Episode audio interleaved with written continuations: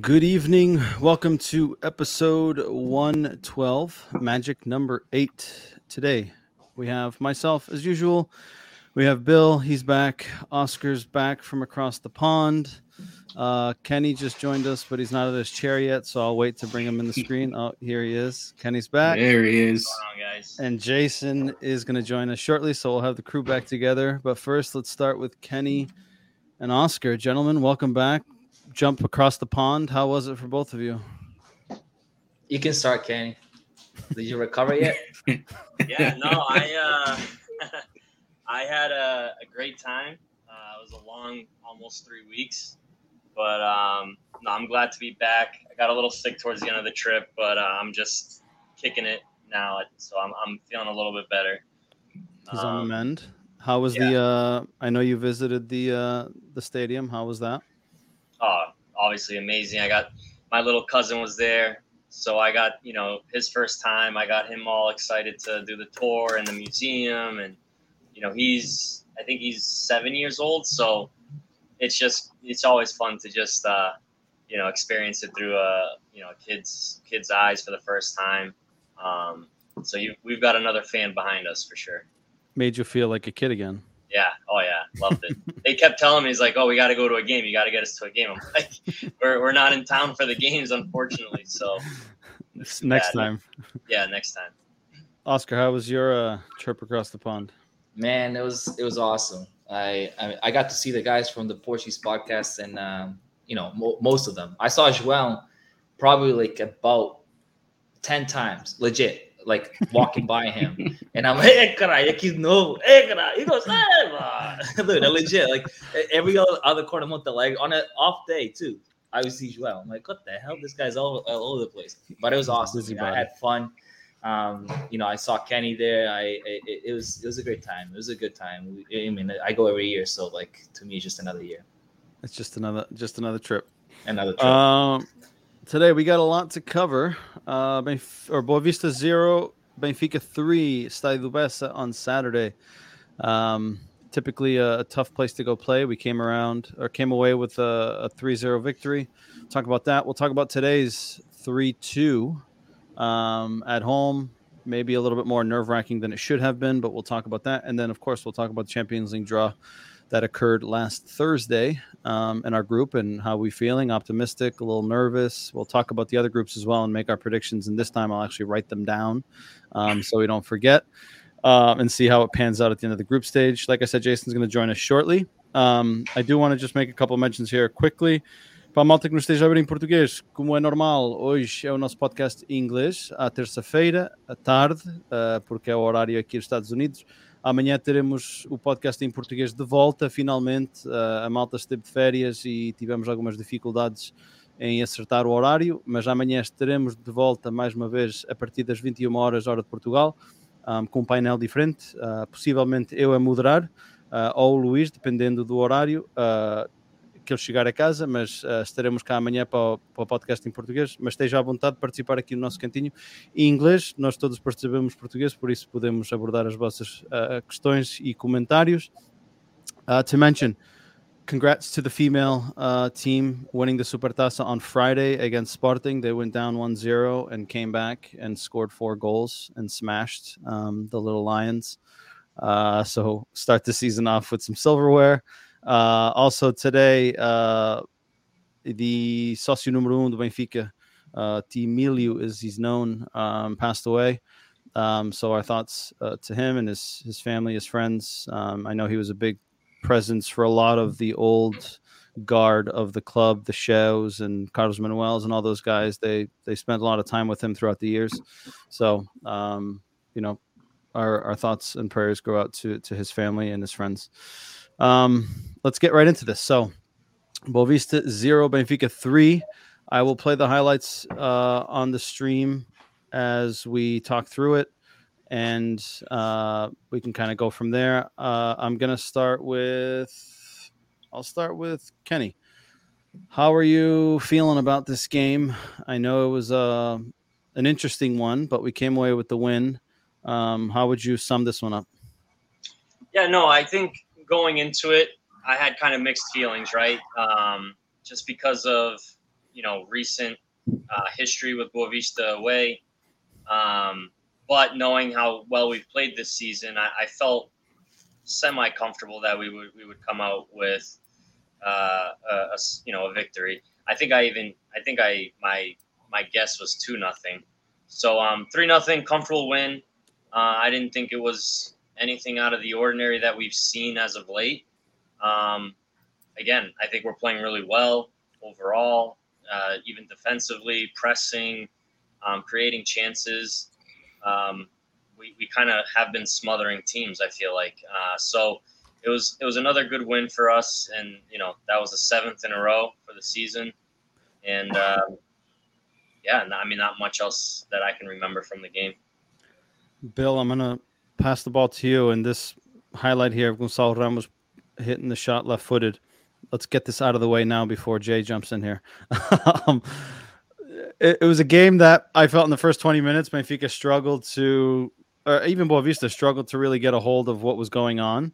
But I never felt at any point in this game that Benfica was on the edge or uneasy or uncomfortable. But this highlight, so I'll ask you, what you want to add in terms of the game in itself. But in terms of Gonçalo Ramos, and we'll talk more about him today, or in today's game in the next section here. But I still continue. Oh shit, Jay joined. Let me do it quickly before he jumps in. I still continue to think that he lacks that killer instinct. And now with that, no further ado, I'll bring Jay in.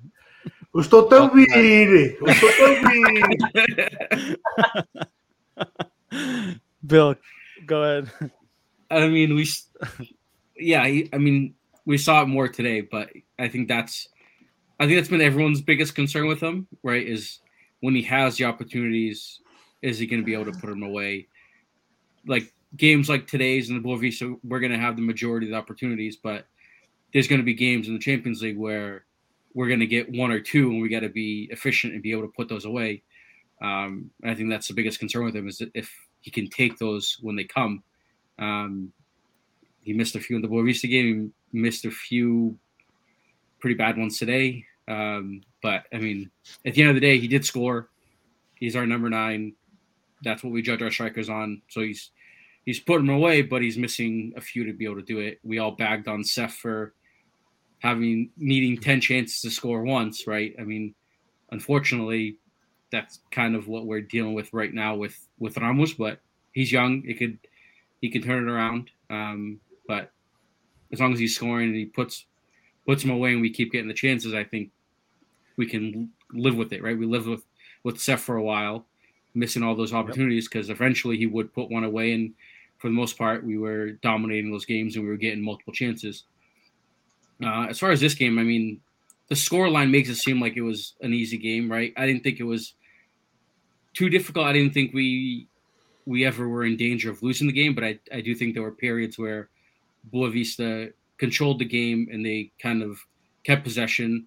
But I like that we didn't kind of press it, right? We struggled to find the goal, but we kept kind of playing our style and playing the way we wanted to play, and then it came. I also thought it was a little ballsy of Schmidt to make 3 subs right off the bat, right? Typically you see one guy come in and then a few minutes later bring on another guy. To bring on all 3, to bring on 3 at once was a little ballsy, and I think it paid off because Musa had a pretty big impact in the game, right? He won us to PK. He was the one that laid it off to João Mário for his was it the second goal? I think it was. That's the second goal. I think it was the second. And then I think Ba came in pretty good too.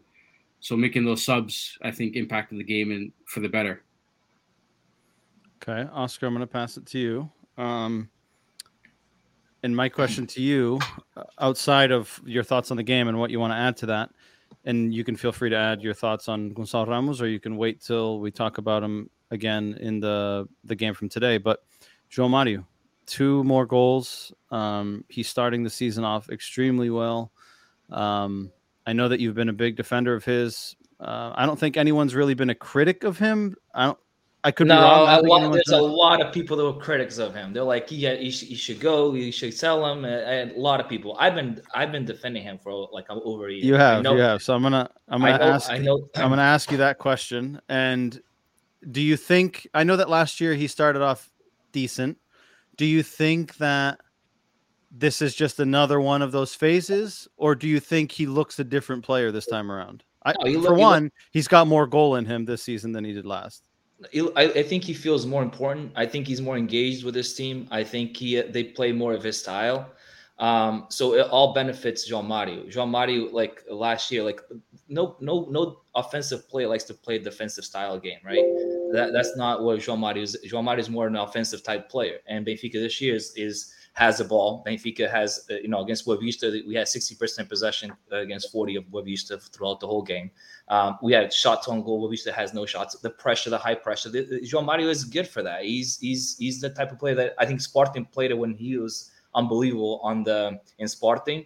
It was the same style of game that they were playing there. So to him, this is more of a hit, like how he likes to play. So it was a matter of time. I think the momentum is on his side right now. And if Benfica keeps playing this way, I think João Mário keeps playing the way the Benfica is playing. So he's right now, to me, him and Enzo in the midfield are the motors of the keeper. We don't give enough credit to Tino, but Tino is the guy that holds the defense end together. But offensively, I can tell it's Enzo and João Mário being the motors of that team. When it comes to now Gonçalo Ramos, I think he worked. I like Gonçalo Ramos. I thought he was going to be his breakout year this year, and I said at the beginning. I think he works too hard for his goals. When I said today in the chat, he needs to have more of a Jonas Jardel touch, like killer touch. He doesn't have not to run his ass off a whole game to score a goal. I want him to be more of like a number 9, where he just has the final touch, the touch that kills the game, right? And I think he'll learn it. He'll get there. He's 21, right? 21 or 22 or something like that, right? I think. So he'll get there. I think with if he gets these all the chances he's been getting, he'll get there. But he's not there yet. Jay, okay, Kenny. No, I was just gonna say I'll take the other side of the argument on João Mário, okay. Just because. I think you brought up a good point. I mean, we saw a little bit of it. We saw a little bit of it last year, and I think he does have a history of having hot starts and slowing down throughout the season. I'm not to say that he's not having a great show of form right now. He really is, and I agree. He's one of the motors of the team right now. But I do think that we should throw some caution there and see if it lasts the whole season. I agree. The winning streak and winning obviously motivates players more. And last year was another tough year. And so that could be a reason why he kind of slowed down or tampered off towards the end of the season. But I think there's enough history there with João Mário where he's showed it with Sporting in the past and in other spells that he's had outside of Portugal as well. With Sporting, the whole year he was like the MVP. Of that one season. They won it, yeah. And they won it because, again, winning motivates you. Yes, I agree. But what about last year? It was a complete dud last year. Yeah, last year there was different circumstances too. Yeah, but there's more going back to it. Even na seleção, he's tampered off. Even in when he was abroad in Inter, right? Even at Inter, he was a dud. So I think, he's playing out of his mind right now, and he's meshing good. But I think let's wait it out. I think there's enough history where we've seen that he tampers off, and I don't think it's a surprise that we're still after Arthur and we're still after reinforcements in the midfield to make sure that there's other options there in case he kind of tampers off. But right now I agree he's playing out of his mind. Jay. What do you add to what you saw, what you heard? And I'm going to ask you thoughts on what you thought of Antonio Silva getting his first start over Vertonghen. I know we were all surprised that he was getting more minutes in preseason than maybe the others. And I know you're a youth guy, so I definitely value your opinion here. And just quick shout out to, I just want to give a quick shout out to some of the people in the chat. Joaquin, Christoph, Nelson, Tiago. I think that's it for now. And Alexandre, keep sending us your questions. Mandem as vossas perguntas, as vossas opiniões. We want to make this interactive. Last week, it was a good one. We kept going back and forth. So we have an agenda, but if the questions keep rolling in, we'll go off of the agenda. So keep them coming. Jay, over to you. So as far as Antonio Silva, I thought he played very well. I guess it was a surprise because for him to start the game, people thought that Jan would probably start, but I think Roger explained it that he wanted to play with a right center back and not two left center backs. So it kind of made sense. You know, it's kind of a gamble to put two young kids in our back as the two center backs, but it ended up paying off. I thought they played well overall. The kid is showing some progress. I mean, it's kind of being introduced like Ruben Dias was way back. Ruben Dias got thrown into a game and played very well and kind of the same stadium took a little longer to get the starting 11, but you know, baby steps, and it was good. I don't know if you guys knew that coincidence, but Ruben Dias made his first start for Benfica at Boavista Stadium against Boavista with wearing the same number on his back. Yeah. When did Ferro make his first start? Yeah. 3 years later. Not at Boavista, so maybe that's why he had different luck. Because he was thrown into the wolves too. But I thought that game was a tough game. I was listening to the radio, and it kind of I was at the beach, so I couldn't really watch the game. I was getting terrible service, but I was able to watch some of the highlights, and it looked like after we scored the first goal, we kind of just maintained the game. Even in the beginning, I'm assuming that it was kind of a little bit back and forth. But I thought that the kid, from what I heard on the radio and what I saw in the highlights, I think he did his job, which was good to see. And, that's all I have to say about that in that game. I thought we won. We were the just winners overall. We should have won that game, and we did. And luckily, we didn't get embarrassed like we did last year. Was it last year? Was it 2 years ago? Was it last year? I think it was last year. We started well, and then we lost there. Yeah, that's a tough road game, and it was good to get the W there. So I was very, very happy overall with our performance in that game. And the Gonçalo Ramos banter, I want you to highlight Nelson Silva's stats right there. I was waiting for you to ask about it. I have it right there. I mean, you guys, you're right. He's going to miss, just like every single striker in the world misses. But the bottom line is, if you see that from your number 9, are you not happy? Yep. Especially with all those games, 8 games and 8 wins. He scored 6 and assisted 4. You guys are not happy with those stats? No, we are. Nobody's saying they're not. No, I'm just saying. I just want to ask a question. The problem is when you're one. I'm not asking for you guys to answer the question. I just. If it's just a question, then we can answer. I just wanted a yes or no answer. I'm sorry. Oh, that's different. You asked the question. You guys have plenty of time to talk and banter and kind of crap on him. I get it. I understand. Yeah, I know we'll get to Ramos because he's not a matador, but the dude scores goals. He makes runs. He makes the right runs. He opens up space for other players to score. There could be more goals on Benfica because of Ramos making runs and Rafa missing wide or João Mário missing wide or other occasions that where players, he makes a run and opens up the space, and he's not the only one that misses. But I get it. He's the number 9. João Mário missed time. Yeah. But at the same time, he is scoring goals. I know he missed. I even said it. He should have scored that one that the goalie saved with his toe. But he ended up putting one in afterwards anyways. So I think overall he's going to get crushed by, I guess, for not scoring every single opportunity. I don't like the comparison with Seth. I saw Seth miss way more goals than I've seen Ramos miss. Well, you watched Seth longer too. Yeah. No, but even still, there was games I saw Seth miss 10 opportunities. I've yet to see Ramos miss more than 2 or 3 in a game. So, I understand the comparison. I understand all that. But I think that you guys are being a little harsh on the kid. But he's still 21. He's still learning the position. I think he's improved a lot from last season to this season. And I think he's showing that. I'm excited to see what I think he's going to stay. I'm excited to see what he produces. And to be honest, if we get another 30, probably 35 goals from the kid this year, we could see another hefty price or hefty sale, I guess. 35 goals, tank. Mark my words today. I will give $100 million for that guy if he scores 35 goals. Dude, to be honest, I think I'm going to do a bold take. I think he scores more goals this year than Darwin did last year. Damn. That's my heart. I mean, the way we're playing this year offensively, I wouldn't be surprised. But if Darwin played in this system, I think Darwin would pass the 35 easy too. I think Darwin easy probably score 40 in this. Yeah, those are I do agree with you on that, Oscar. I completely agree with you on that. I can only imagine Benfica playing with fucking Neres, Rafa, and Darwin. Jesus Christ. We have so much speed. We'll never find out.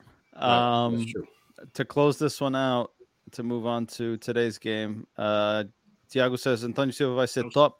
Com 18 anos e demonstrar aquela concentração e controle de jogo, mesmo depois de ter sido amarelado cedo, which is one thing that I mentioned to you guys as well, right? A player of his age to have gotten a yellow card 10 minutes in or something like that, and to not unravel mentally and make another mistake, especially Boavista didn't play with a striker, right? Like Gorre and Salvador Agüero were like this formation here that it shows. Lourenço was a little bit further back, and Gorre and Salvador Agüero were basically the two guys that were going at it, and two guys with speed, right? And for him at that age to not buckle under that pressure, knowing that he had a yellow card so early and make a dumb decision, I thought was, you know, pretty impressive considering, again, his age, first start, away from home, in a match that typically is difficult for Benfica. So I agree with what Tiago says here. I'll get to the other questions shortly. Jay, I'll start with you.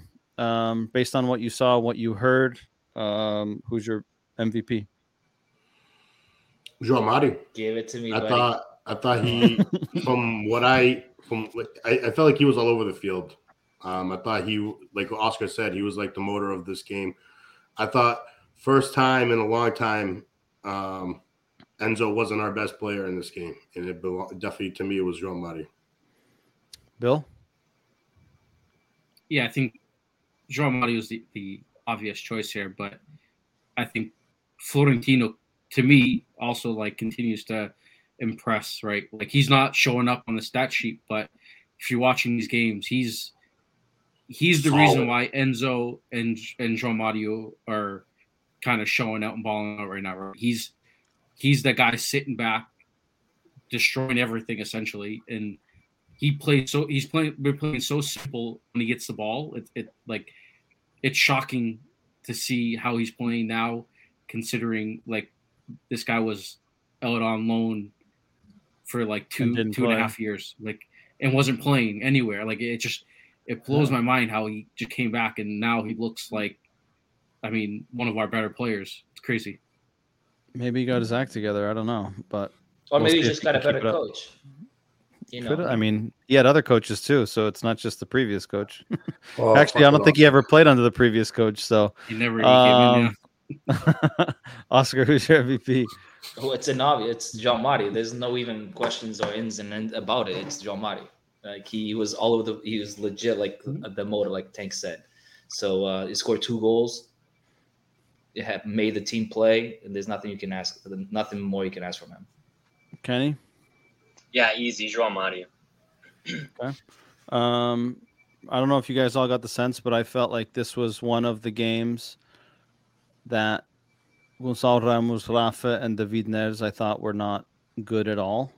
I thought they struggled to get into the game. I think the team overhaul offensively struggled, but I thought like the three of them really struggled, and to segue into it, I felt like that also carried over into today's game for some of them. For Neres, 100%. I said it today in chat. Neres today looked like he was lost. He was trying too much.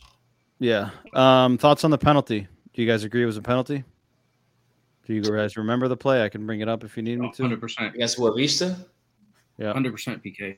Oh yeah, of course. On Musa.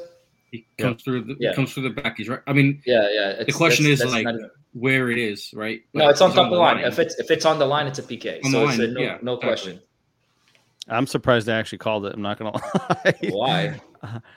It's Portuguese league. I know, and like VAR. With VAR, you cannot go back on that. Dude, you have we've seen some on that. They didn't call it on the field. They don't call it on the field. On that replay, it doesn't really show, but does it touch his hand? No, it's right here. His foot. It almost breaks his leg. Oh shoot! I thought I didn't even see that. Yeah, he cleats him. Yeah, he almost broke his ankle. The ref doesn't call it on the field. VAR calls them over to go look at it. Yeah, that's a PK. Okay, unanimous decision. Okay, fast forward to today's game. Benfica 3, Passo Ferreira 2. A game that I think we all expected to be a wash. Considering Passo Ferreira had 12 guys that were out, and it didn't turn out that way, fortunately or unfortunately for us. Stressful game. I'm going to start with Bill. Thoughts on what you saw today? It was a lot more tense than it should have been. Going into the game, I think we all thought it was going to be an easy win, right? They were missing like 10, 11 guys, I think. 12, even worse. But I mean, it's one of those games where we always say, "Cano marca soft," right? If you don't put away the chances you have, you end up conceding. And I mean, their first goal, that's what happened. Like we had a few chances, didn't put them away. They came down the field, one shot, one goal. Same thing with their second, right? It was their second shot, second goal. And I believe they scored right after we hit the post, or we had one of the breakaways we missed. Yeah, they came back and scored right after. But it sucked that the game was that tight and that close, but it was good to see that when shit didn't go right, this team didn't, right? Like, that's going to be the biggest – to me, that was something we hadn't seen yet. Us get tested and kind of up against it and be able to fight back. For the most part, up until today, we've never been trailing. First. Right, scoring first, controlling the game, and it's been a game at our pace, at our possession, the way the rhythm we want to play. And in this game, we had to kind of fight and claw our way back. They did. Then the second half toward the end, it felt like we took the foot off the gas a little bit. Right, we missed a few chances. They put theirs away. Things got a little tense at the end, but I think it was good to see our reaction when they scored that first goal. The team didn't drop their heads. I think last year they probably would have lost this game. Probably lost or easily, tie. Easily. Like lost. Yeah, they scored a goal. Everyone dropped their heads and like that, right? It's good to see, and that, I don't know. I still don't know about that PK. We'll get to that. Yeah. It's good to see that this team doesn't have that, like, give up attitude. Well, it looks like they don't have that give up attitude, right? It's our first test, really, and they responded well. We scored essentially right away and kept creating chances, which is good to see. I mean, we struggled to put some away, but the fact that we're creating, was it like 20-something shots? Like, it sucks that we only scored 3, but the fact that we're creating that much is good to see. Agree. Because we have awesome strikers. Okay, I'm going to pass it to you. Thoughts on the game? What do you want to add to that? And then Nelson Silva makes a comment here, which is, para mim os problemas do Benfica são 2. Falta de alternativas, Rafa, Neres, João Mário e o tendão daqueles Grimaldo ou a cobertura que se dá ao flanco porque ele não recupera como o Gilberto ou o Bá. So thoughts on the game, and do you agree with Nelson's thoughts here that we don't have alternatives at a good enough level to feel confident that if one's not on, we can bring someone else on that's going to give us a reaction? So I'll start with that. So it does, I mean, Rafa's been a disappointment, I think, last few games. And obviously if Rafa and Neres and João Mário aren't having a good game, then yeah, I mean, you're kind of, who's going to create the chances, right? But I don't think that was a huge problem in this game. I actually agree with Thiago in his comment that I think the score doesn't really show what the game was. I thought we were in control the whole game. I never felt like we were going to lose the match, even when they scored that fluky first goal. I mean, that guy's just tossing the ball back into the box, and they get a swipe header that deflects into the net. I never felt like we were in danger. Even, you know, we got up to 2-1. I thought we could have scored even more. Yeah, they got the second goal back, but I think even if this game got tied, this team is one of those teams that when push comes to shove, if we need a goal, they'll score it.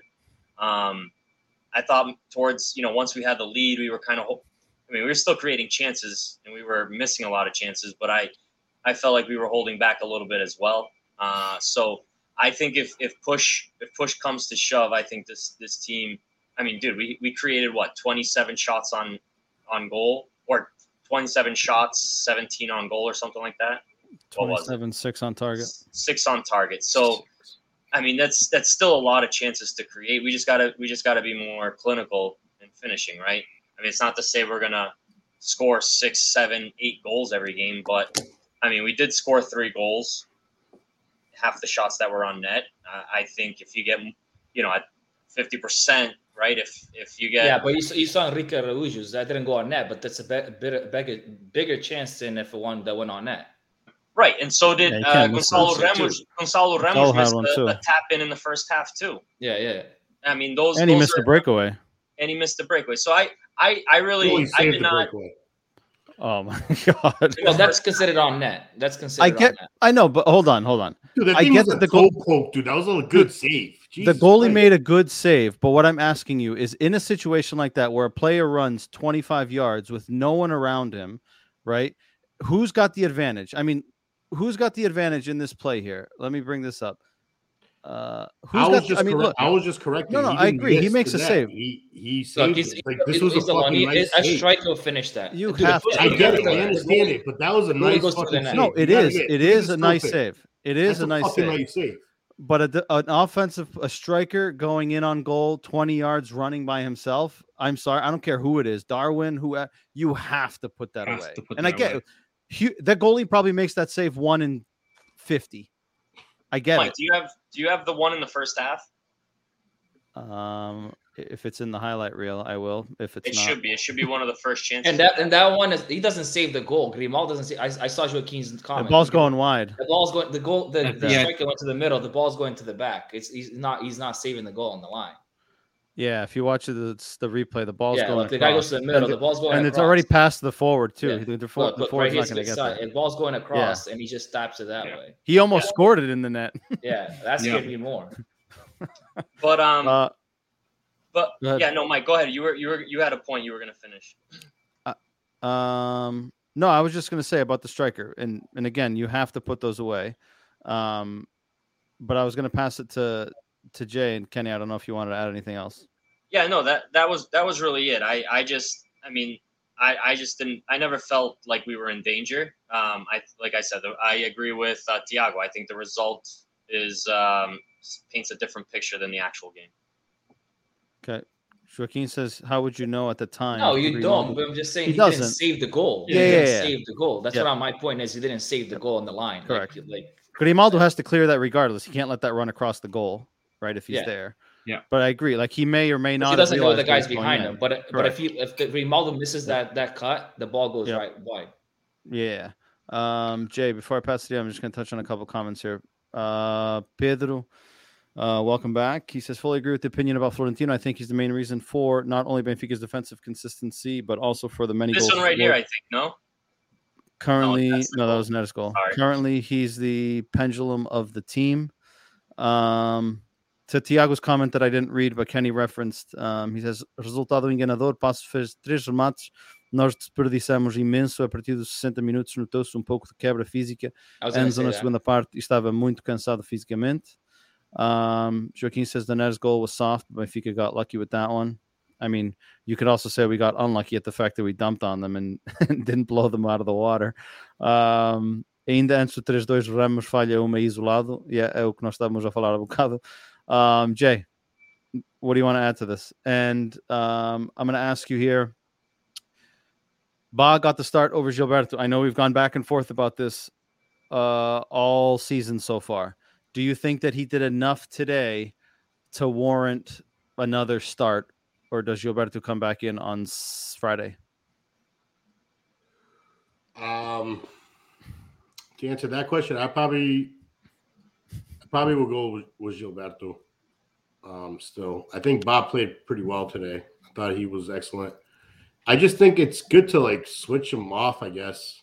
Obviously not every game, but some players are going to need some rest. You can't play every single game throughout the whole season. So I think someone touched based on it. I think we're pretty good on the right side, which I'm good to see.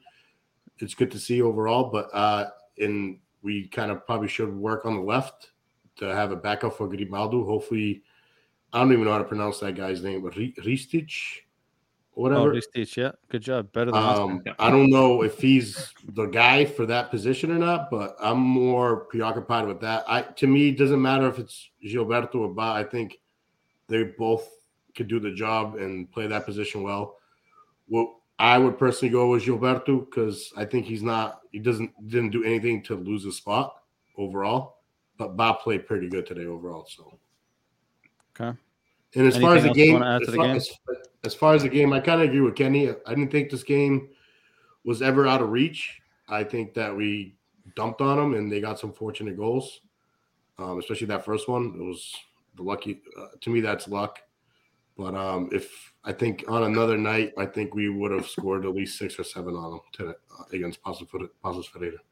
I agree. It's one of those games where, like, it reminded me of the Portimonense game last year, right, where we, like, kept trying to blow the house down, and we couldn't score, and then they went there once and scored. And that game, we didn't end up scoring, and we lost, right, to Kenny's point where he says we absolutely lose this game last season. And this season, the team, whether it was a fortunate goal or not, right, the team turns it around and ends up winning. Right, so I think that's kind of shows you the difference in mentality, and maybe the confidence also, like Oscar said earlier, plays a huge part in that, right? Oscar. I actually just want to say one more thing. I also think the way this game was kind of reffed a little bit in the beginning, I think I thought it was awful. Like, a little bit? I don't know what you guys thought, but I thought in the beginning, I was like, dude, we're going to lose this game because of this ref. I hate this ref. I hate him so much. Well, he gave us a PK that was 50-50. So. Yeah. Oscar, give us your thoughts, and then we'll ask about the PK, see what everyone thinks. All right. So I think Benfica play – obviously, they're playing with confidence, but I think the quantity of games we've been playing is catching up to them. I believe that this second half we saw playing 2 to 3 games every 3 days, 2 to 3 days, whatever it is, 4 days we've been playing since the beginning of the season. It's catching up to us. A lot of these players, like Enzo, is losing form. I'm surprised. And you can see the way Grimaldo's playing and going forward and being basically our winger. It's a matter of time before he loses his form. We saw a little bit of downfall in Rafa because he's been playing most of the games. Neres, his last 2 games, has been a lot quieter, so he started off strong.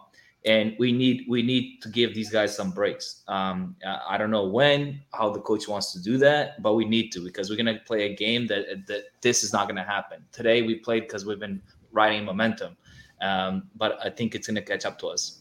We have to kind of get, like, I agree with Bob coming in today because Gilberto has done nothing to lose this position. And I think as Gilberto plays today, we probably don't concede 2 goals. That's my honest opinion. I think with Gilberto, we hold the back 4 line a little bit stronger than if Ba's playing. So other than that, I think you guys said it all.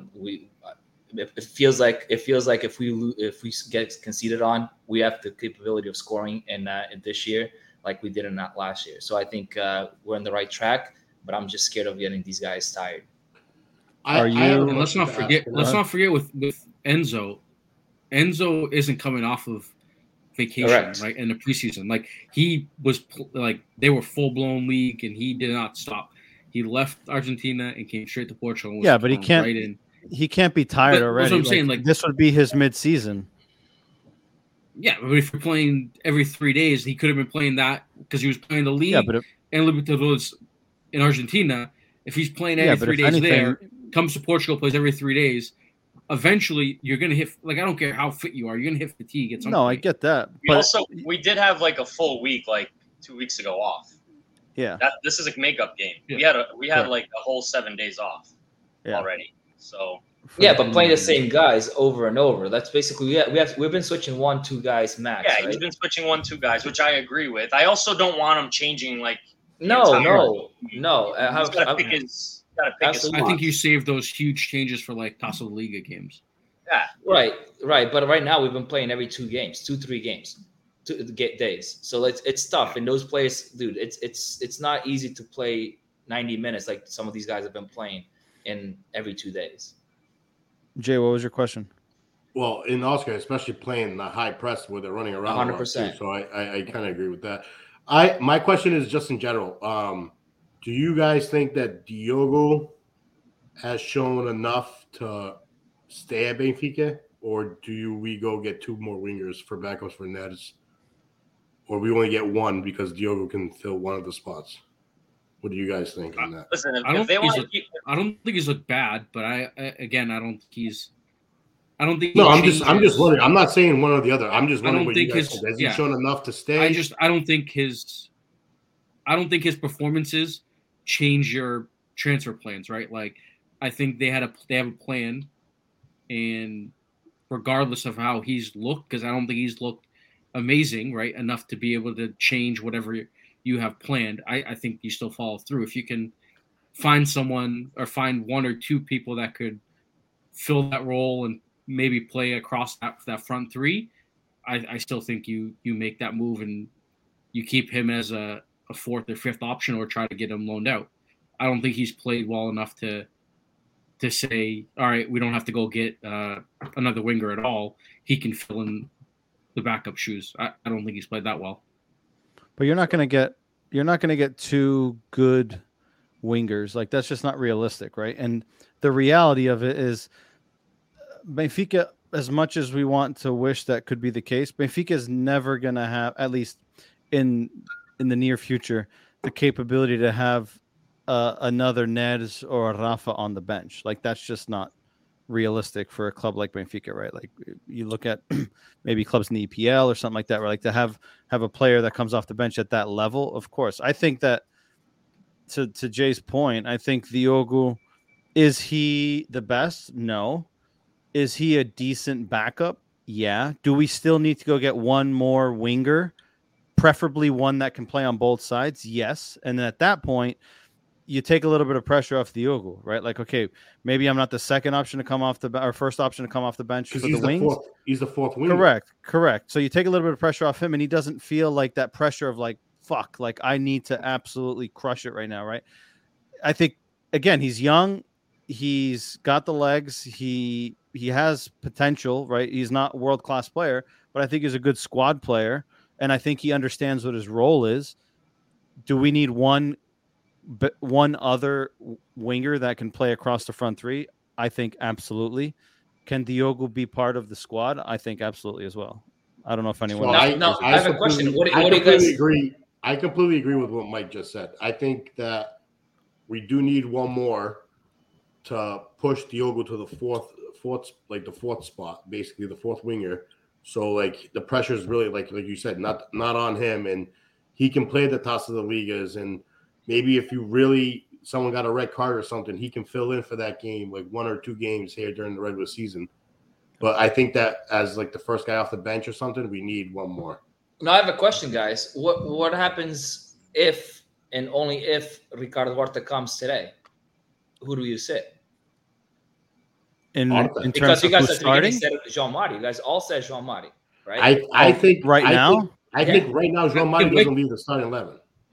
I think right now, I think if Ricardo Horta comes now, he doesn't start. So Ricardo Horta is coming from being a superstar in Braga and actually dominating this season. He'll be on the bench.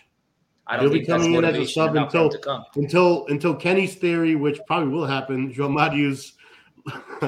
Muddy's playing ability goes down, and he probably takes. Well, I mean, it's not even João Mário. Like, guys, you guys don't find 1 player that plays the whole year consistently on a high level. Right. You'll have lows and highs and lows.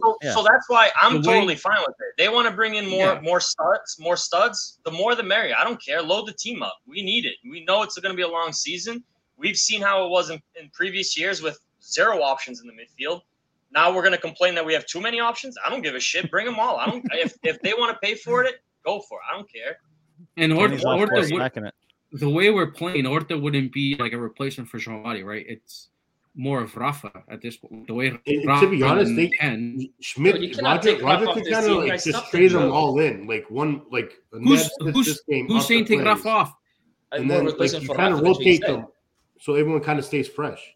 Listen, Enzo's probably here for no longer. I mean, some people already think that he might be gone in the winter transfer. I don't think so, but some people are already rumoring it, right? But Enzo's not going to be here very long. So if we already got options, if Arta's already on the plantel by the time that happens, hey, you never know. I think that's what they got the Frederick guy for. I think that's the goal. Yeah, I think that goal is bringing this guy in is maybe we won't be able to hold on to Enzo. I don't know. And that's probably true. But that what my point is like, why wait till the player's gone and then you're scrambling for someone? If you can get them now and they want to and they got the money for it, then bring them on now, you know? Yeah, but you have to tell – you think a player's going to sign a contract like – they're going to sign like, hey, listen, I need to have guaranteed minutes. Like, maybe not Estrangeiro, but I think Horta will – yeah, but do you think Ricardo Horta is going to say no to Benfica because he's not a guaranteed starting spot? Not a fucking chance. He's going to make more money at Benfica. He's got more visibility at Benfica. Wasn't he already there? Yeah, the youth. He never played at the A team. Do you think he's going to say no? I thought the brothers were there together. No, his other brother. They were kids. No, the brothers were there together when they were kids, but Andrea played for the main team like 4 years ago. Yeah. Ricardo never played for the A team. Some comments here, and curious to get your thoughts. Nelson said, isso sim é elevar a qualidade do plantel. Vejam o que o PSG fez este ano para o meio campo. Mas vai tocar... It's a little different. Go ahead. I think you're going to say what I was going to say. The PSG bringing all these cracks into the keeper. I think that's beneficial to PSG, but because I don't think so. I think it causes friction between all of them. It's playing out. It's playing out. Like you see. I'm not even saying his name because I don't know how to say it. Mamadou Pé. Who? Oh, Mbappé. And Neymar and all that. Who thinks of PKs? Because they all think. They all think they're superstars, right? And they all think they deserve to play, and they all think they should be in the starting 11. So it causes friction, and that's one thing I don't want at Benfica is having players that think they deserve to be in the 11, and then cause friction in the locker room. I like having a team that like I know we're the starting 11, and I know these guys are the backup to step in and do just as good, if not better than us. That mentality is what we want at Benfica. No, I agree. And like I said, right, like, percebo o que queres dizer, Nelson, mas o Benfica, infelizmente, neste momento não tem as capacidades que o PSG tem. Né? Um jogador a mais capaz de ir para um PSG saber que vai sentar no banco, mas tem hipótese de ganhar uma Champions League, do que, por exemplo, um jogador vir para o Benfica e ter um jogador no banco que esteja à mesma altura que um jogador titular. Por exemplo, o Benfica ter outro Enzo no banco. Acho que não é uma realidade do Benfica hoje, pode ser no futuro, mas hoje acho que isso é impensável. But I don't know if you guys have a different opinion on that. Anyone else want to add to that? No, I mean, obviously we can't beat PSG. We don't have that cash flow. I don't think we'll ever get to a point where we have a bench full of essentially starters, right? Like you have, right? Like, but I do think like if Horta comes in, like, there is the option to have, like, the one guy who is on the cusp can easily like, I don't think it causes friction if there's one player who comes in who was a stud at his old team and comes in and has to earn his spot because he's coming into a new team. I don't think that causes friction enough to disrupt the whole team.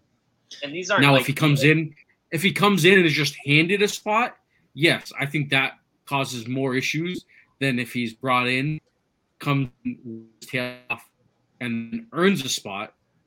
I don't think if he's earning a spot, I don't think that causes any issues. Yeah, can we just go get a Yakubu and call it a day? Aziz, dude, he can do that to Porto. Dude, and if he can be a superstar. Biggie says our piggy bank is a wheelbarrow. PSG is a container ship. Yeah, that's true. That's different, different quantities. Let's close this one out here. I want to finish with Mike to go off of Nelson's thing. Yep. Well, os nossos centrais. Yeah, we also have the reason why our centrais position is so strong is because of the two kids that we brought up, because we didn't have to pay any money for those kids. So we're pretty. I know we have João Vitor we paid and Lucas Veríssimo, which I think we got a steal on that. I don't even know how much we didn't pay that much for Lucas Veríssimo, but I know that we're pretty good in the center back. But most of that reason is because of the development of our youth. For me, I mean that's just my opinion. Wasn't Morato like bought to the B team though? Yeah, by like $7 million. Yeah, $7 million to Flamengo. Costs a lot for the B team. Like, that was like 3 or 4 years ago. Yeah, but that's not $7 million for a B team. Correct. But but if you got to make a $7 million purchase for the B team is bold, but hopefully it ends up panning out for us. It's panning out. And Lucas Veríssimo we bought for what? 6? Dude, I think it was 6 or 7 as well. The best thing is having him pair with Otamendi because you can already see Morata's having that Otamendi attitude. He plays just like him, and I love him. Morata's been a huge revelation this season. Yep. Joaquin says it's simple. Find a sheik from Saudi Arabia and sell Benfica to him. You'll have 11 Enzos on the team and 5 on the bench. Fuck that noise. Then we don't have control of the team. Nelson says yes. Lucas Veríssimo was 7.5. Last question on this topic. Is this a penalty or not? No, that was... We would complain if that was any of our rivals. To me, that's not a PK. I mean, I've seen it in probably the last 3 years. That PK was called on Porto, right? I mean, I'm not bringing up Porto just because I'm bringing up Porto. I've seen that same PK where the goalie comes out and hits the ball and then hits somebody's the forward's head, and it's a PK. So I can probably go back and look at a video and show it to you guys next podcast. So that one I wouldn't have called it because he hits the ball first. And just corrections, Joaquin corrected me. He was at São Paulo, not Flamengo. I thought he was at Flamengo, but apparently São Paulo. It's all the same, right, Joaquin? I agree. I don't think it's a penalty. I think it's a 50-50. The goalie has every right to go for it. He jumps for it, balls, eyes on the ball. They both collide at the same time. Porto had one like 2 years ago against Bessade at the Jamor where the goalie or the defender got crushed and he left in the ambulance. Yeah. And I'm almost positive they didn't call it a PK. If like Kenny said, if this was our rivals, we would be like, are you fucking kidding me? I hate that we got it given to us. Did it make a difference in the game? The 100%. End of the scoreline says it did. It was a going up goal. It was 2-1. Correct. But could the result have been different? Could we have won? We don't know, right? It's a hypothetical. Do I think it's a penalty? Absolutely not. Jay, Bill, I was surprised when it got called, and even watching the replays, just it doesn't look like a PK to me. I'm shocked that it was called. I went to VAR. And VAR checked and said yes. Like I don't think I was too. When he blew the whistle, I thought it was a foul on us. I think the goalie did too. He grabbed the ball, and then when he realized it was a PK, I was like, okay. Yeah. The fact that he called it so quick, like it didn't even have to go to VAR or anything. Like he called it immediately. It was because crazy. It looked bad. Because it looked the way he fell. Because the impact, The impact. But I'm surprised VAR didn't call it back. Jay said you said it was soft. Yeah, I thought it was soft. I mean, live, I thought he punched him in the head. Me too. After, I was like, nah, that's kind of soft. Yep. I thought the goalie had every right to go for that ball as well. So, but it was not inside the six. It was outside the six. I know, but the goalie still has a right to go for the ball. 100%. Yeah. MVP of this game. I'll start the other way, Kenny. I got to give it to João Mário again. He played really well, especially in that first half. I thought they were combining really well, creating a lot of chances. So. Ned, I'm surprised with that score. I mean, too. I was just about to say this. I don't know whatever this app is drunk. It's definitely a point. And even Enzo's the lowest score on there, so it just shows he's got we're going to see some bad games and some good games, but I think it all together as a unit, I think they still Florentino, Enzo, João Mário, Neres. I think they're all going to be good this season, and but I would give it to João Mário again today. Oscar? Yeah, I agree. I think João Mário, I thought Grimaldo had a great game, but João Mário to me was our MVP. He not only did he creates chances. I mean, that guy's all over the place. This last few 3-4 games, to me, he's been phenomenal.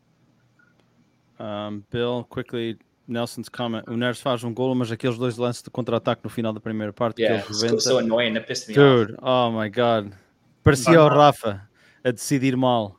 It was so aggravating. We had one, it was 4-on-3. Then another one, he could have passed it early. He didn't. What a nightmare. Bill. If we had, talking about Rafa, if we had strikers today, Rafa could have had like 3 or 4 assists. Yeah. Just so you say. Neres had another one where he coming down the flank and he cut across. The striker just scored a goal. You see the one that Rafa isolated, left him alone with the goal. Dude, I've seen Rafa miss so many goals. Please stop. Yes, we have. You guys can address each other. You don't have to like talk without. Yeah, we all know who you're talking to. Bill, who's your MVP? João Mário. I think he controlled the game. Last game and this game, he's really coming to his own. He's not just scoring goals. I think he's controlling the game. He's kind of bringing the defense to attack and kind of doing what Enzo was doing when he was playing well. And it's good to see when Enzo's dropped off, there's someone else there to kind of pick up the slack a little bit. So hold on. Chico Marcelino says Musa has all the finishing qualities of a prime Mekukula. That's a good one. I actually think Musa is going to be a decent striker for us. I'm not going to lie. He did good at Boavista in a team that wasn't that good. I think that if he has the proper time to play and the confidence, I think he could be a good player for us. Petit really liked him. He saw the interview Petit gave. Yeah. Jay. I thought this game, João Mário, I thought Otamendi played pretty well, but those 2 goals that we gave up kind of with the shit, but I thought João Mário was the force today. Okay, I'm going to go a little bit different. I agree with all of you guys, but I'm going to say Otamendi back into the 11, and he had a couple of massive tackles. Oh, yeah. Exactly. And he had a goal. In that first half, it was basically 2-on-1, him by himself and the guy coming down the wing, and he took a chance. If he gets beat, he looks really bad there, but he got it. And he fucking eliminated that play because if it was either it was going to basically be a breakaway or he had to take that chance. And fortunately, it panned out. But I'll go with Otamendi. Just well, you gotta blame him on their second goal too. I don't know how he lets it go. That's the reason why I didn't go with Otamendi. Right. That second goal was his fault. It was his fault. Like Nelson said, I think in the comments here, I think it was Nelson. Grimaldo also is MIA. He's right on a counter attack when Grimaldo's up top, but if you watch his guy, if you followed his guy, he let his guy go be isolated. He was on him the whole time. They let him go. So if you watch the replay, he's caught in between 2 guys, right? One of them it was Enzo's guy because Enzo was tracking him back.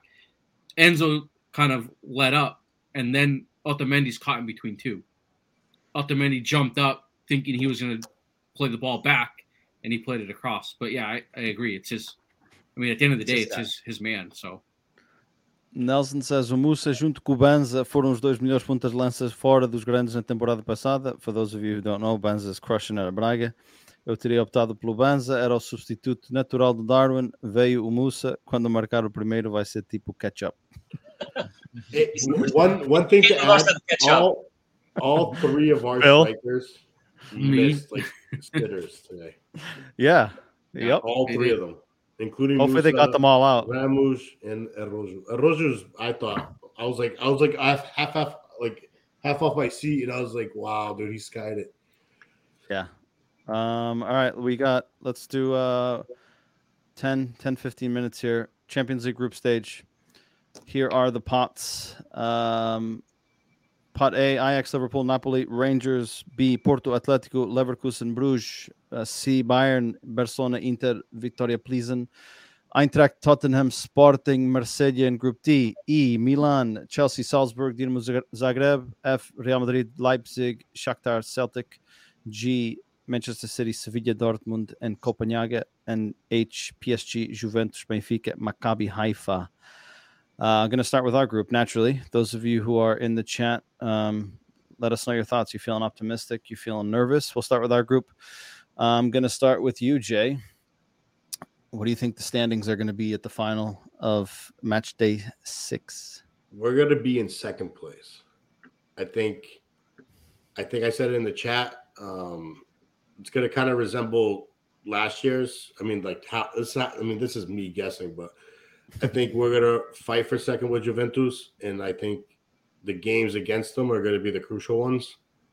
I don't know how much chance Benfica has against PSG, but I think that they'll fight for it, at least at home. But Juventus, I think we tied there and we win at home. So I think that's the deciding factor, and I think we finish second. PSG finishing first and Juventus third, and Maccabi Haifa last.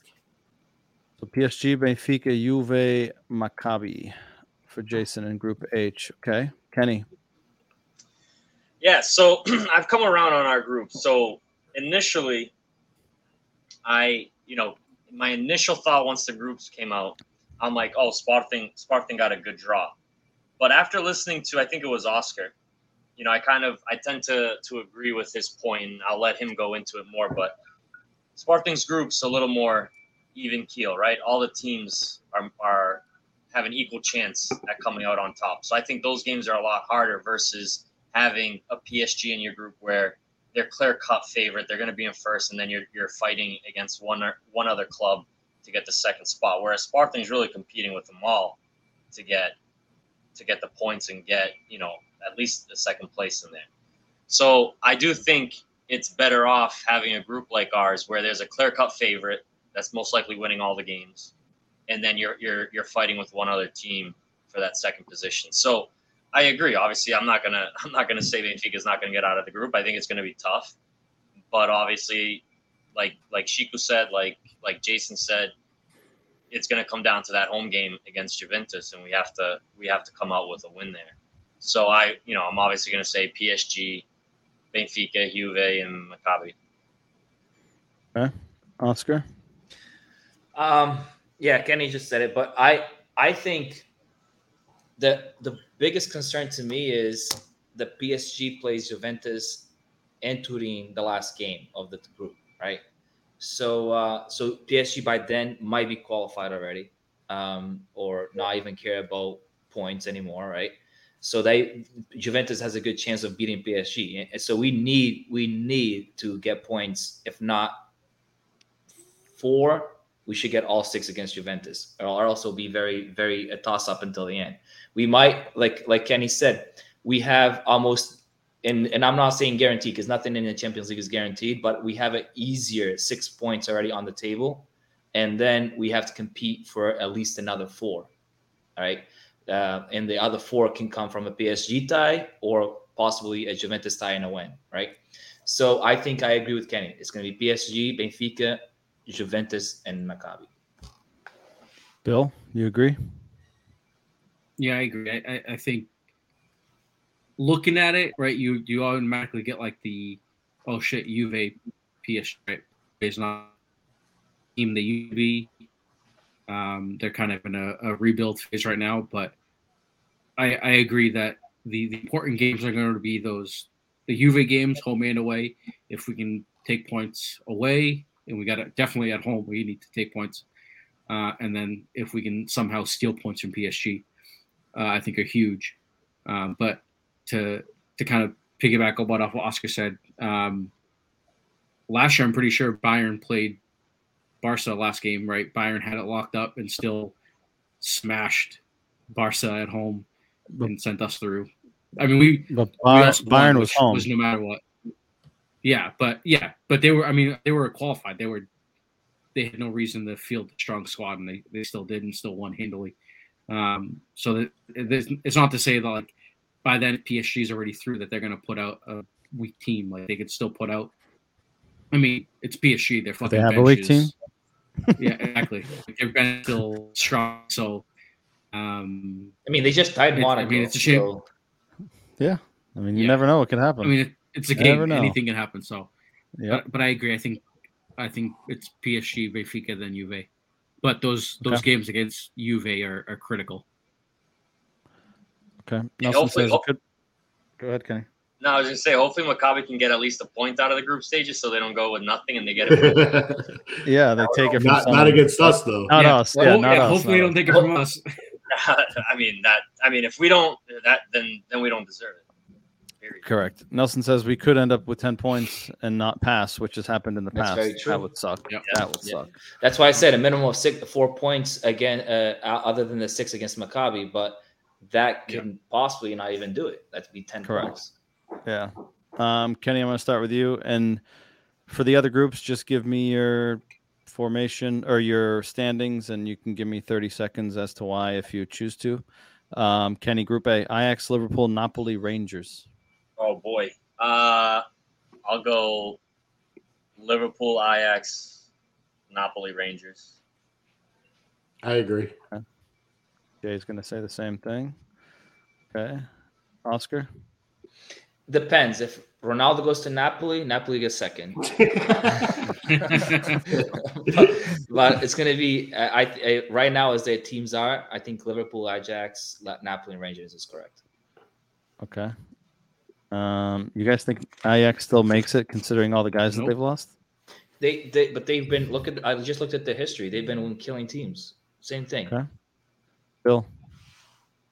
Liverpool, Napoli, Ajax, and Rangers. Napoli, Ajax.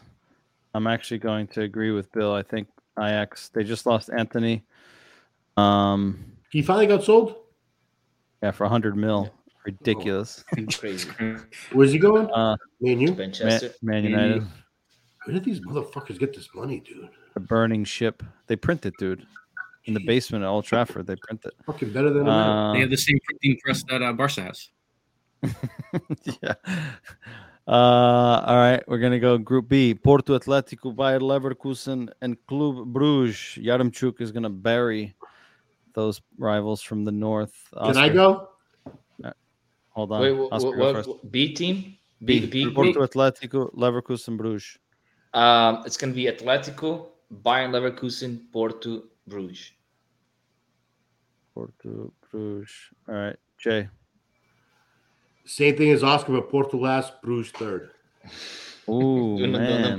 Not the peaks. Except Falvey. I'm already pushing it with putting Porto third. Why?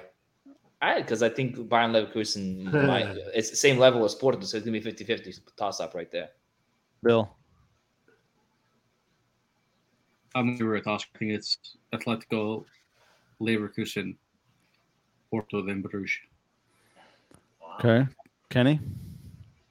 I feel like Porto does well in Champions League. They tend to always get out of the group stage. Do they? Because last year they didn't. Yes, well, not every year, but I feel like they always put in a good showing. I'll go Atletico, Porto, Leverkusen, Bruges. Okay. I'm going to go – I said it yesterday. I think it was yesterday when Porto – or Sunday when Porto played against Rio. I think they've lost a lot of key players and they haven't replaced them, right? Like Bruno Costa starting in the midfield for me is absolutely ridiculous for a team like Porto. Based on their squad today, I'm going to say Atleti, Leverkusen, Porto, Bruges, just because I think that with games every 3 days because of the World Cup and the group stage is going to be condensed and it's going to happen fast. It already starts next week. If they don't bring in enough reinforcements at the proper level, I think they're going to struggle, not just in Portugal, but I think they'll struggle in Europe especially. And then it's a matter of what do they prioritize, the Portuguese League or the Champions League. Group C, Bayern, Barca, Inter, Vitória Plzen. Do we agree that this is a group of death?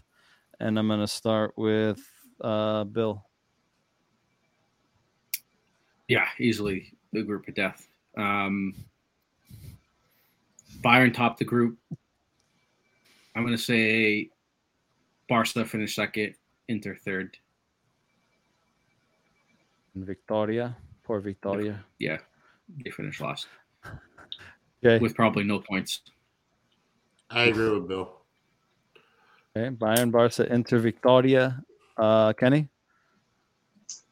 I'm actually going to go Bayern, Inter, Barca, Victoria. Bayern, Inter, Barca, Victoria.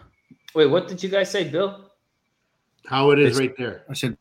I said they have it as a picture. Bayern, Barca, Inter, Vitória Plzen. Can I go back and change my Porto one? Sure. What do you want it to be? I want to put Porto second because I just looked at Leverkusen's record and they have like 20 losses in the last fucking 20 games. They suck. Okay, it's been updated. What's your pick for Group C? Group C. Bayern. I think Javi is making a great team with Barcelona now. We got fucking Lewandowski there killing it. So I think the same lineup as right now. Did you guys pick up on what he just said? We got. I thought you were a Real Madrid fan. You may have just slipped. Yeah, I may have slipped. I hate Barcelona.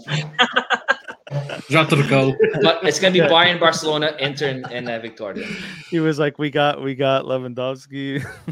Okay, Bayern, Barca, Inter, Vitória. I'm gonna go Bayern, Barca, Inter, Vitória as well. But I think Barcelona might have a chance at first place. It'll be dependent on the games that they have at Bayern Munich. I think they have a stacked team this year. It's just a matter of can they put it together in such short notice. According to Nelson, Group D, o grupo da Liga da Conferência. I actually think this is probably one of the most balanced groups in the entire group stage. Eintracht, winners of Europa League. Tottenham, I hate them. Sporting, I hate them too. And Marseille, Nuno Tavares is scoring worldies over there. Kenny, who are you taking? Oh, boy. So, I mean... this one's tough. I think this could go a lot of ways. I don't know much about Eintracht at all, really. So I feel like number one to top it is pretty easy. But the rest... so I'm going to go Tottenham. I feel like it's for me. I don't think Sporting gets out. I think Sporting's in third. I really don't know much about Eintracht. I think Marseille's doing pretty well, but they were in pot four, right? Yeah, they were probably the best team from pot four. Probably, yeah. Could this be? I'll fuck it. I don't care. Tottenham, Marseille, Sporting, Eintracht. Ooh, okay. And I'm giving Sporting third just to be generous because they're Portuguese. Oscar Nelson says soy keepers de merda. Man. All right. I don't even think Tottenham gets first. Really? I don't either. I don't. Interesting. I think this might be the surprise group because they're so evened out. I think Marseille comes first. Okay. Because of Nuno Tavares. No, because Marseille's actually, I think they're good. They have the freaking guy that broke Ronaldo's leg in the Euro. He licks dogs. Yeah, I know. Marseille first. Nelson's comment is hilarious. O Paulinho marca 6 ou 7 neste grupo de muletas.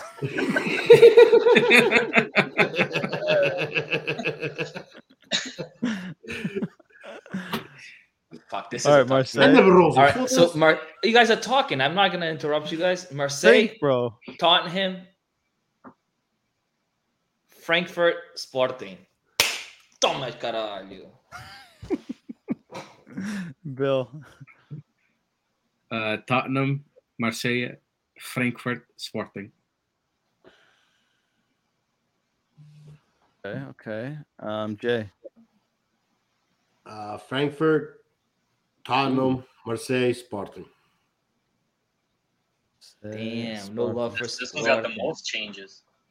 Yeah, I know. I'm going to go with Tottenham and then Marseille and then Frankfurt and then Sporting. Again, like I said about Porto, I think they lost a lot of key players and they haven't brought in enough quality. And I think this group is probably one of the most balanced, if not the most balanced. Não se esqueçam que o Tottenham tem grande treinador, Antonio Conte. He's got a lot of experience. And, I mean, let's be honest, on paper, Tottenham's by far the better team in this group. Yeah. Not just experience, quality, money. It's a huge different ballgame. Well. Group E. AC Milan, Chelsea, Salzburg, and Dinamo Zagreb. Bill, this one might hurt you a little bit, but I'm going to start with you because your shit team is in there. Yeah, good fucking like good game today. They look like shit. Let's see if it reflects in your picks. Did Chelsea lose? Yeah. I think. Yeah. Southampton, maybe. Yeah. So they'll still get out of the group. Good. All right. What's your? I'm with they finish first, but I think that's being generous. Your heart's talking to you. Yeah. So, all right, I'm going to say Chelsea, Milan, Dinamo, then Salzburg. Okay. Jay. Exactly how it shows. AC, Chelsea, Salzburg, Dinamo. AC, Chelsea, Salzburg, Dinamo. Okay. Kenny? I'm going to go with Tank the way it is. Mm-hmm. Same here. Okay. Oscar's going the same. And I'm going the same as well. Group F, Champions League winners, Real Madrid, Leipzig, Shakhtar, and Celtic Getafe. Oscar. Real Madrid, clear favorites. Then I'll go Leipzig, Shakhtar. No, actually, Leipzig, Celtic, Shakhtar. Let's go with Getafe to Europa. Okay. Kenny? I go with what Oscar said. Okay. Bill? Yeah, I think Celtic finished third. And Jason? Same. I'm going to go with Real Madrid, Shakhtar, Leipzig, and Celtic. No love for Jota, huh? No. I just think scores 2 Champions League goals. All right, we'll see. Group G, last one here. Man City, Sevilla, Dortmund, and Copenhagen. It's actually not a bad group either. I'll leave it as it is. You're going to leave it as it is? All right, let me just put this down here. So Group G, Oscar says City, Sevilla, Dortmund, and Copenhagen. Jason? I would just swap Dortmund and Sevilla. Sevilla third. Dortmund second. Yeah. Okay. I would do the same. City, Dortmund, Sevilla, Copenhagen. Bill? I leave it as is. Like Oscar said, I fucking Spanish teams, man. Sevilla's been good. Sevilla's good on this. Yeah. I agree. I'm going to go with the same thing. All right. Well, that concludes our predictions here for the group stage. Nelson said Chelsea, Salzburg, Milan, Zagreb in that group. He said Porto finishes last. Salzburg está recheado de miúdos com talento. O ano passado fizeram a vida negra a toda a gente com a média de idades mais baixa da Champions. Generally, they have a pretty good team, pretty competitive. So we'll see how that pans out. So you guys all have only Benfica out of group stage. In the Portuguese teams? Yeah, Portuguese. Yeah. No, I have Porto. I changed mine. Oh, you swapped Porto. I tried to Porto second. Kenny has Porto. No. I have both other Portuguese teams finishing last. Yep, me too. And he's proud of it. He's a father. I don't give a fuck. All right, well, that concludes our agenda for today. I want to thank everyone that was in the chat. Giving us their thoughts, their opinions. Nelson já é tarde aí desse lado, por isso obrigado por teres participado. Amanhã, se quiseres, o podcast em português às 21 horas, um horário mais acessível para ti, de preferência com 0 pontos para os outros 2. Era bom. Assim para não gozarem os nossos 0 pontos há uns anos. Don't forget to check us out on Facebook, Twitter, YouTube, Instagram, and TikTok. Give us a like, give us a follow, share, subscribe. If you're listening to us after the fact, don't forget to go and check us out on social media as well. On the audio version, de nada, yeah. Manda aí umas mensagens no grupo. Gentlemen, as always, a pleasure. Good to get the crew back together again. We've got 8 in a row. Let's go for 9 on Friday. We got Vizela at home. We haven't hit this record in 40 years in the times of Eriksen with so many wins to start the season. Let's see if we can keep rolling. As always, have a good rest of your night. Viva Benfica, and we will be back next week. Later, boys. Later, boys.